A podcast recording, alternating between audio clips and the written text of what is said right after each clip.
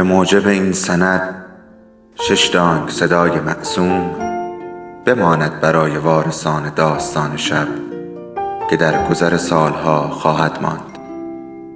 ارادتمند داستان شب.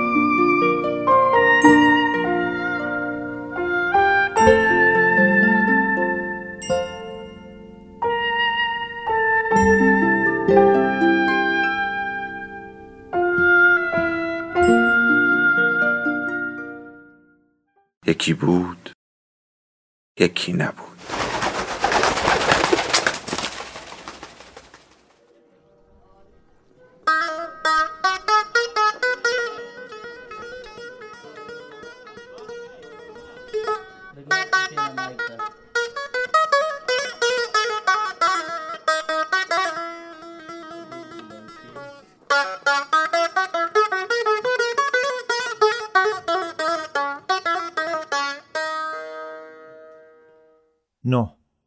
صبح فردای آن روز در اتاقم نشستم و بسته های هدایا را یکی پس از دیگری باز کردم. نمی‌دانم چرا درد سر این کار را به خودم دادم چون نگاهی خالی از نشاط به آنها می کردم و به گوشه اتاق می انداختمشان. تل اسباب بازی. دم به دم بیشتر می‌شد. یک دوربین پولاروید یک رادیوی ترانزیستوری یک دست قطار برقی خوش ساخت و چندین بسته مهرموم شده پول نقد. می‌دانستم که هرگز آن پولها را خرج نمی کنم یا به رادیو گوش نمی دهم و قطار برقی هرگز در اتاقم روی ریل راه نخواهد رفت. هیچ کدام از آنها را نمی‌خواستم. همه پول خون بودند. اگر در بابادک بازی برنده نمی شدم بابا هرگز چنین جشن تولدی برایم نمی گرفت بابا دو هدیه به من داد. یکیشان حتما مایه رشک هر پسری در محله بود. یک شوین استینگری نو سلطان همه دوچرخه ها در تمام کابل فقط چند تا پسر استینگری نو داشتند و حالا من یکی از آنها بودم. دست فرمان سربالایی داشت با پدالهای مشکی لاستیکی و زین معروف موز مانندش. پره هایش طلایی بود و پولاد تنش سرخ مثل خروس قندی یا خون. هر پسر دیگری جای من بود فورا روی دوچرخه می پرید و توی محلات دوروبر جولان می‌داد. اگر چند ماه پیش بود من هم همین کار را می کردم بابا به در اتاقم لم داد و گفت خوشت میاد؟ پوزخنده ساده دلانه ای زدم و متشکرم تندی تحویلش دادم. دلم می‌خواست بیش از این می‌توانستم. بابا گفت می‌تونیم با هم بریم سواری. دعوت به دوستی بود اما نه از ته دل. شاید بعد. یه کمی خستم. حتما. بابا. بله. گفتم بابت آتیش بازی ممنون. تشکر بود اما نه از ته دل. بابا گفت کمی استراحت کن. و به سوی اتاق خود رفت. هدیه دیگری که بابا به من داد و منتظر نشد تا این یکی را باز کنم یک ساعت مچی بود. ساعت صفحه آبی داشت. با اغربه های طلایی به شکل آزرخش آن را حتی به دستم نبستم بلکه روی تل با بازی ها در کنج اتاق پرت کردم. تنها هدیه‌ای که روی آن تل نینداختم دفتر یادداشت رحیم خان بود. این تنها هدیه ای بود که از پول خون تهیه نشده بود. روی لبه تخت نشستم، دفتر یادداشت را ورق زدم و به حرفهای رحیم خان درباره همیرا فکر کردم. اینکه پدرش چطور را اخراج کرده بود و این کار سرانجام نیکی داشت. دختر به درد سر می افتاد مثل وقتهایی که یکی از اسلایت های کاکا همایون توی پروژکتور گیر می کرد یک تصویر مدام در ذهنم جان گرفته بود و تکرار می شد. حسن سر به زیر که نوشیدنی به آصف و ولی تعارف می‌کرد. شاید این بهترین راه باشد کاستن از رنج او و رنج من. هر جور که باشد این موضوع روشن بود. یکی از ما باید از اینجا می‌رفت. اواخر بعد از ظهر برای اولین و آخرین بار سوار دوچرخه شدم. توی محله یکی دو دور زدم و برگشتم. بعد از راه ماشین رو سواره به حیات پشت رفتم که علی و حسن در آن سرگرم تمیز کردن ریخت و پاش مهمانی دیشب بودند. فنجان های یک بار مصرف، دستمال کاغذی های مصرف شده و بطری های خالی صدا در تمام حیات ریخته بود. علی سندلی های تاشو را تا می کرد و کنار دیوار می چید. مرا دید و دستی تکان داد. من هم دست تکان دادم. سلام علی انگشتی بالا برد و از من خواست لحظه ای صبر کنم و رفت توی کلبش لحظه ای بعد با چیزی که در دستش بود برگشت. بسته را به دستم داد و گفت دیشب فرصت نشد که من و حسن این هدیه رو بهت بدیم. کوچیکه و قابل شما رو نداره اما امیدواریم ازش خوشت بیاد. تولدت مبارک. بغز گلویم را گرفت. متشکرم علی. با خودم گفتم کاش چیزی برایم نمی خریدند بسته را باز کردم و شاهنامه نوی را دیدم. کتابی جلد سخت با جا به جا منیاتورهای رنگی. در یکی فرنگیس به پسر نوزادش کیکاووس خیره شده بود و در دیگری افراسیا با شمشیر آخته سوار اسبی بود و پیشا پیش لشکرش میتاخت در یکی هم رستم زخمی کاری بر پیکر پسرش سهراب جنگاور زده بود. گفتم قشنگه. علی گفت حسن گفت نسخت کهنه پاره شده و چند صفحش افتاده.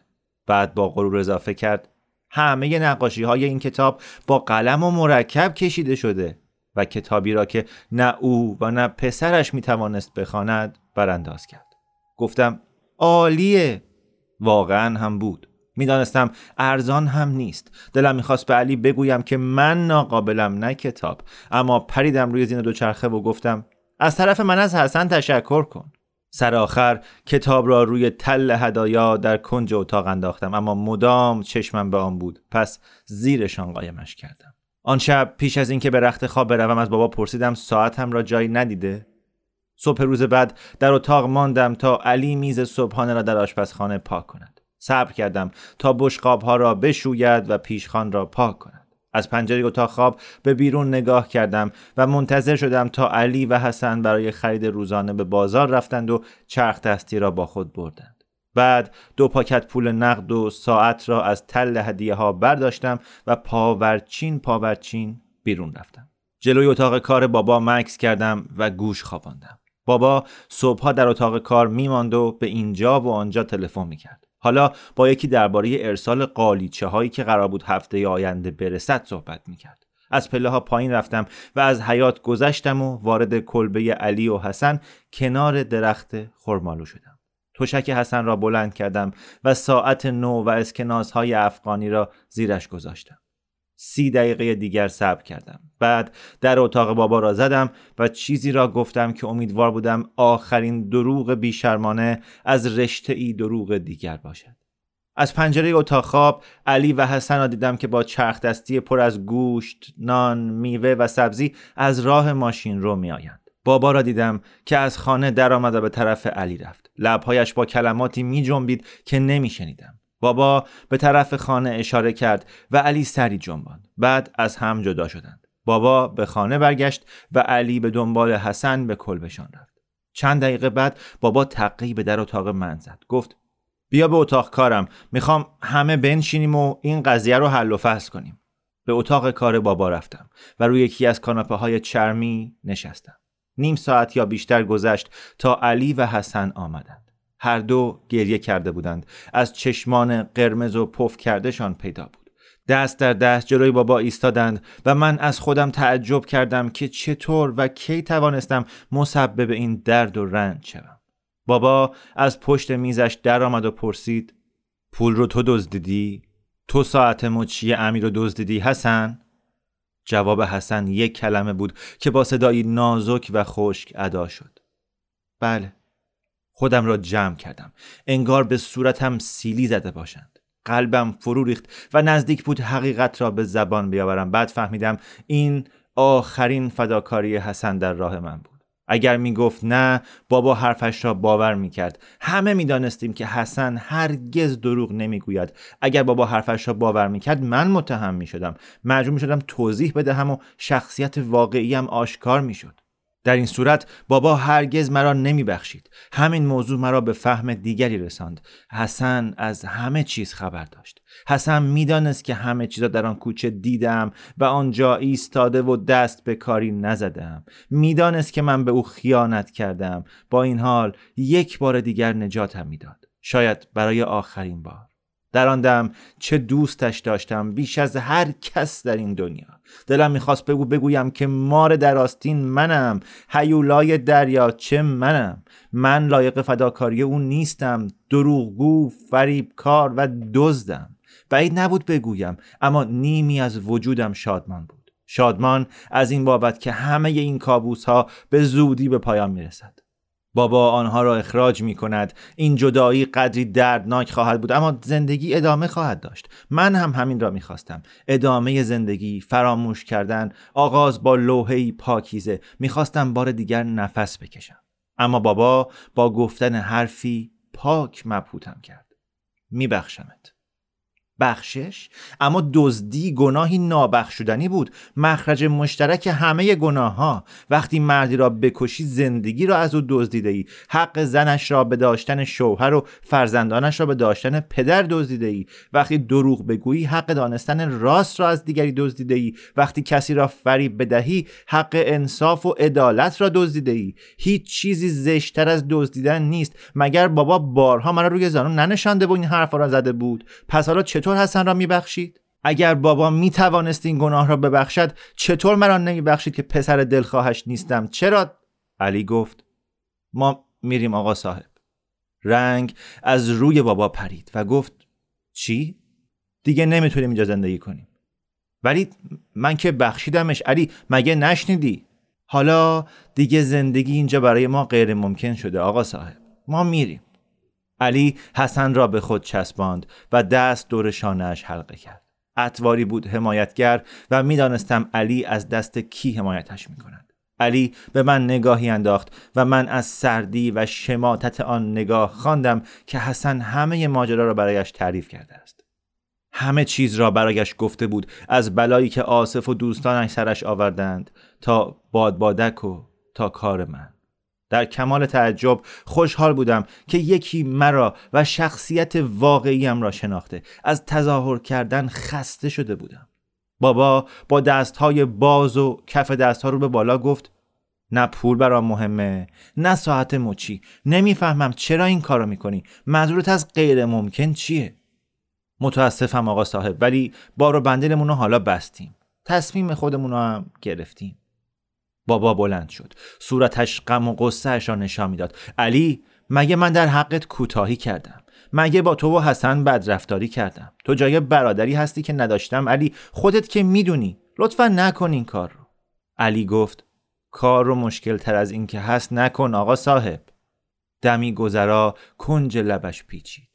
خیال کردم علامت درد و رنج را در آن می‌بینم. تنها در این هنگام عمق دردی را که مسبب شده بودم و سیاهی اندوهی را که برای همه فراهم آورده بودم دریافتم و فهمیدم که حتی چهره فلج علی هم نتوانسته است اندوهش را پنهان کند.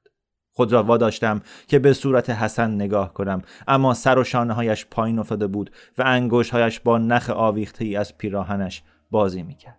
بابا حالا به التماس افتاده بود. دست کم بگو چرا؟ لازمه بدونم.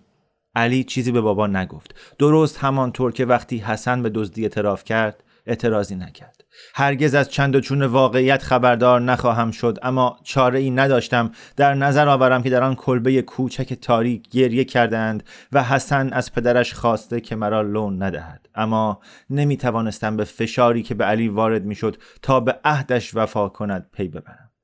لطف می کنید ما رو تا ایستگاه اتوبوس برسونید؟ بابا فریاد کشید. از این کار منعتون می‌کنم. شنیدید؟ قدغن می‌کنم. علی گفت با کمال احترام شما نمی‌تونید منو از کاری من کنید. آقا صاحب ما دیگه براتون کار نمی‌کنیم. بابا پرسید آخه کجا میرید؟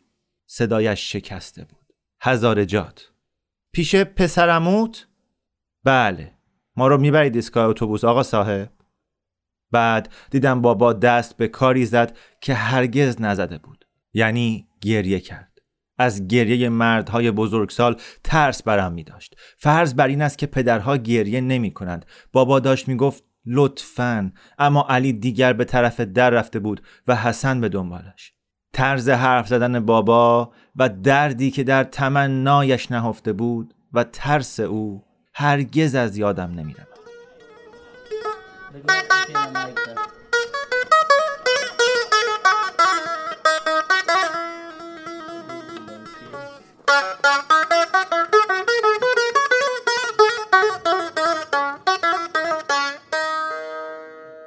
تابستانها در کابل کمتر باران میبارید. آسمان آبی دور و بلند بود و خورشید چون میله داغی پشت گردنت را میسوزاند نهرهایی که در تمام بهار من و حسن روی سطحش لب بازی می کردیم خشک می شدند و ریکشاهایی که در رفت آمد بودند گرد و غبار بلند می کردند. مردم برای هشت رکت نماز ظهر و عصر به مسجد می رفتند و بعد به هر سایه‌ای که دم دست بود برای خواب قیلوله پناه می بردند تا خونکای دم غروب برسد.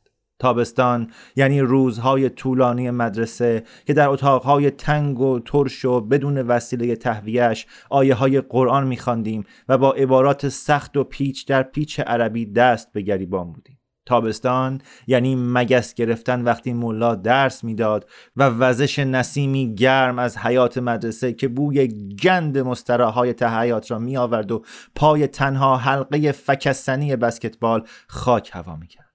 اما بعد از ظهری که بابا علی و حسن را به ایستگاه اتوبوس برد باران میبارید برق میدرخشید و به آسمان رنگ خاکستری فلزی میپاشید چند دقیقه نگذشت که رگبار تندی در گرفت و فسفس آن در گوشم متورم شد بابا پیشنهاد کرده بود که آنها را تا بامیان ببرد اما علی قبول نکرده بود از پشت پنجره خیس باران و تار اتاق خوابم علی را تماشا کردم که کشان کشان تنها چمدان شامل دار و ندارشان را به طرف ماشین بابا که بیرون دروازه آهنی ایستاده بود می بود.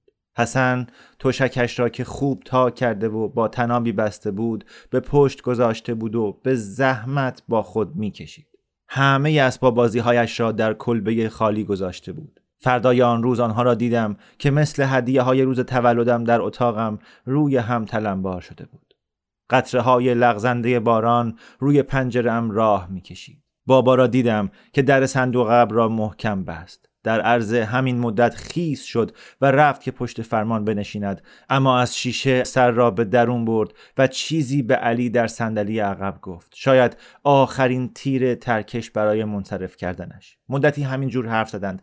بابا خیس همچنان خم شده بود و یک دستش روی سقف ماشین بود. اما وقتی قد راست کرد از شانه های افتادهش فهمیدم آن زندگی در زمان تولد می شناختم برای همیشه رخت بربسته است.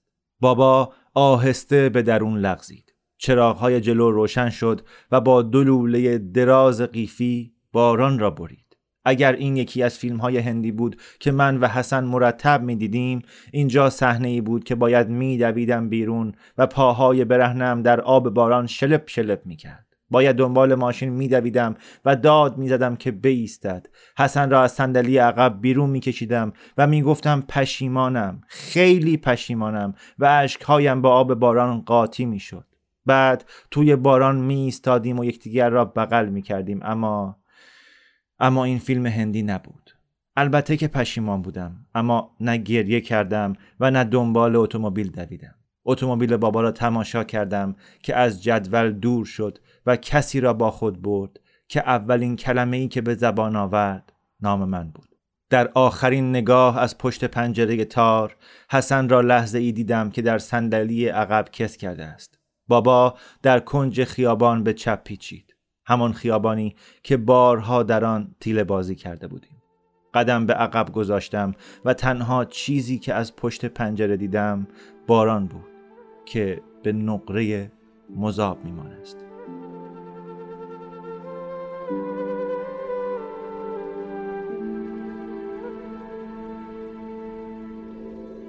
داستان شب بهانه است. برای با هم بودن دور هم نشستن شنیده شدن.